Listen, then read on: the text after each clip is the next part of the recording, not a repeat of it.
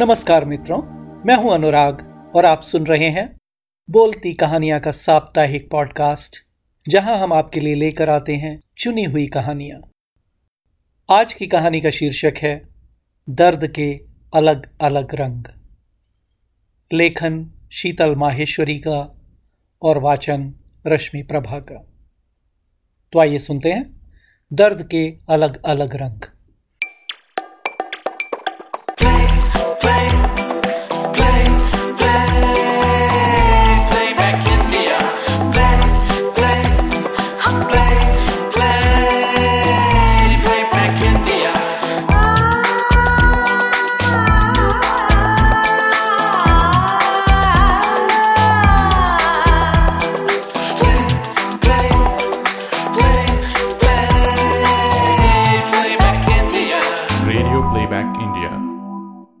दर्द के रंगों की व्याख्या कोई क्या करेगा?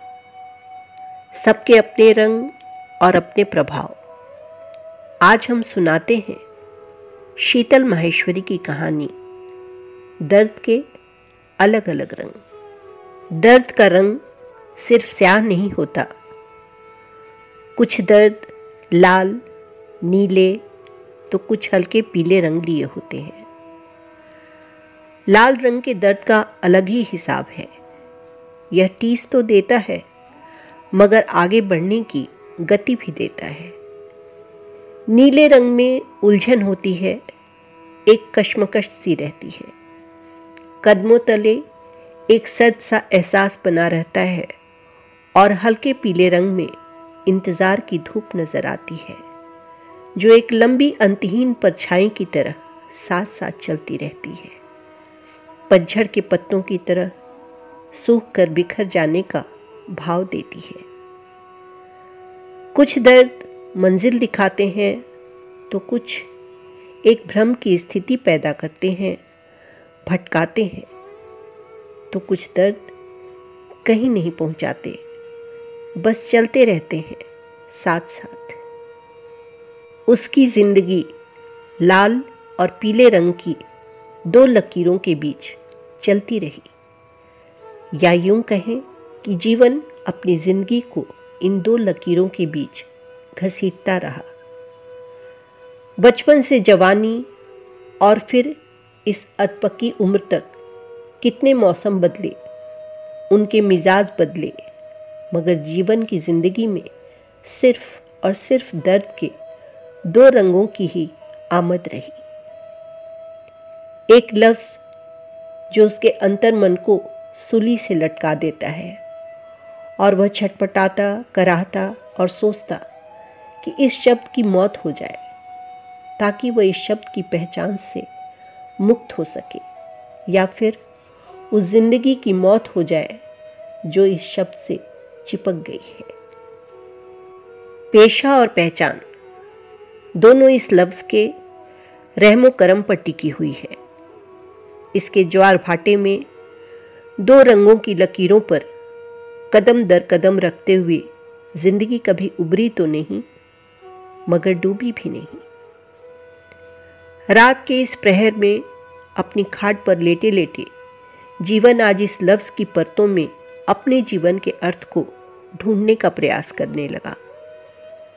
ज्यो ज्यो परतों पर पाँव रखता, न जाने कितने भंवर के पास से गुजरता जाता। और हर भंवर में अपनी पीढ़ियों को धसते देखा, जो सदियों से हाथ ऊपर किए, अपनी रिहाई की दुहाई देते दिखाई दिए। अंधेरे से गलियारे में उसने खुद को भी खड़ा देखा और बार बार एक गूंज उससे आकर टकराती रही और वह अपनी मुट्ठी भींचता हुआ या अपने दोनों हाथों से अपने कानों को कस कर दबाता हुआ या उस जल्लाद शब्द की पीड़ा से अपने हाथों से अपने गालों पर खरोच के निशान बनाता दिखाई दिया। उसने सुन रखा था कि ज़िंदगी देना या लेना ऊपर वाले का काम है। तो फिर हमारे हाथों ये काम क्यों? क्या कीमत मिलती है इस पेशे में? एक ज़िंदगी की सांसों को खामोश करने की जो भी कीमत मिलती है, क्या वह ज़िंदगी जीने और खुद से जुड़ी अनेक जिंदगियों के लिए काफ़ी है। गुनाह की सजा जिसे भी मिलती है, उसका दर्द हम जैसे लोग ताउम्र सहते हैं। अपने पिता को उस दिन वह बहुत खामोश देखता, जिस दिन उनके हाथों किसी को फांसी दिलवाई जाती। अपने पिता के नाम के आगे जल्लाद शब्द की चुभन और उसका दर्द वह चुपचाप उनकी आँखों में देखता था। मेरी खामोश नज़रों में उठ रहे सवालों को पिताजी समझ जाते और एक जबरन लादी हुई मुस्कान की फीकी सी परत लिए कहते, अरे, ये तो बड़े गौरव की बात है। हर कोई जल्लाद नहीं बन सकता। और चेहरा दूसरी ओर कर लेते। मैं समझ जाता, क्योंकि सच को झूठ की कई गांठों से बांधना जो होता था, ताकि सच बेजुबान बना रहे खामोशी से। घुटता रहे। अचानक जीवन के गले में कुछ अटका। मेज पर रखी बोतल से ग्लास में पानी उड़ेला। दो घूट हलक से नीचे उतार। थोड़ी देर यूँ ही खाट पर करवट बदलता रहा। और फिर दरवाजे पर आ खड़ा हुआ। अपने घर के बाहर की स्याह गली और जेल के गलियारे में उसे ज़्यादा फ़र्क नज़र नहीं आता था। बेबसी, हताशा और इंतज़ार की लंबी लंबी परछाइयाँ आपस में जद्दोजहद करती नज़र आती थी।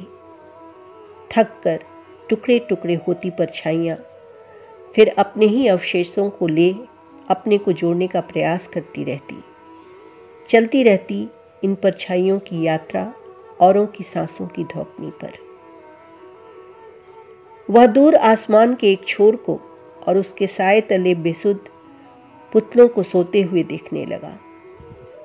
जीवन सोचने लगा यह आसमान भी हर एक की ज़िंदगी में ज़मीन के एक टुकड़े की तरह आता है। कौन जाने किसके हिस्से कैसी और कितनी ज़मीन आई है। हर दिन हम जैसे लोग किरणों के बीज बोते हैं, एक नई सुबह की फ़सल के इंतज़ार में। किसी के हिस्से कुछ फ़सल आ भी जाती है, पर कितने दिन ये साथ चलेगी, कोई बता ही नहीं सकता। और किसी के हिस्से की ज़मीन बंजर रह जाती है। सारी किरणें ज़मीन के भीतर दम तोड़ देती है और ज़िंदगी के खाने खाली रह जाते हैं। उसने और उसकी जा चुकी पीढ़ियों ने भी तो कितनी किरणें बोई थीं, लेकिन किसी के हिस्से सुबह की फ़सल उगी ही नहीं। शायद उसके बच्चों के हिस्से ये फ़सल की धूप लहलहाए। बड़ी देर तक वह चौखट पर खड़ा रहा। दर्द की एक लहर मन के दरवाजे पर दस्तक देने लगी और उसने कसकर अपने मन के कवाड़ बंद कर दिए, ताकि किसी सुराग से कोई दर्द अंदर तक न रिस सके। वह पलटा और अपनी जिम्मेदारियों को देखने लगा। उसका चेहरा पसीने से भीग गया। रेत के बोरे को सलीब पर चढ़ाकर उससे तैयारी करना कोई आसान काम नहीं भीतर इंसान कितना टूटता है, ये कोई नहीं जानता है और ना ही इस बिखराव को कोई देख सका है।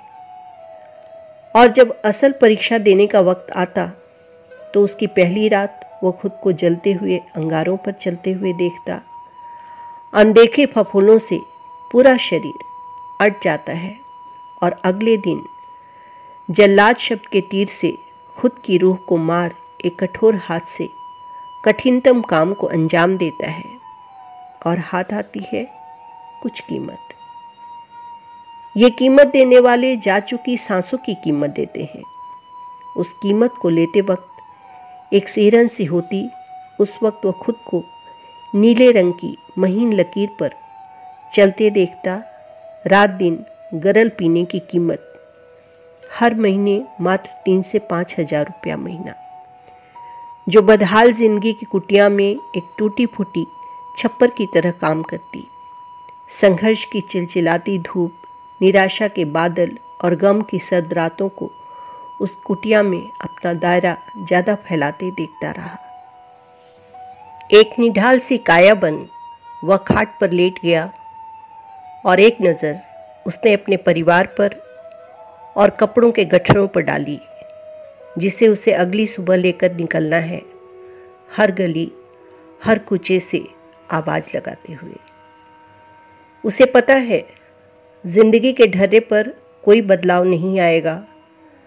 मगर उस वक्त तक, जब तक कि फिर कोई अग्नि परीक्षा नहीं आ जाती, तब तक के लिए जल्लाद शब्द की जलन से मुक्ति मिलेगी। और धीरे धीरे वह एक गहरी नींद में खो गया।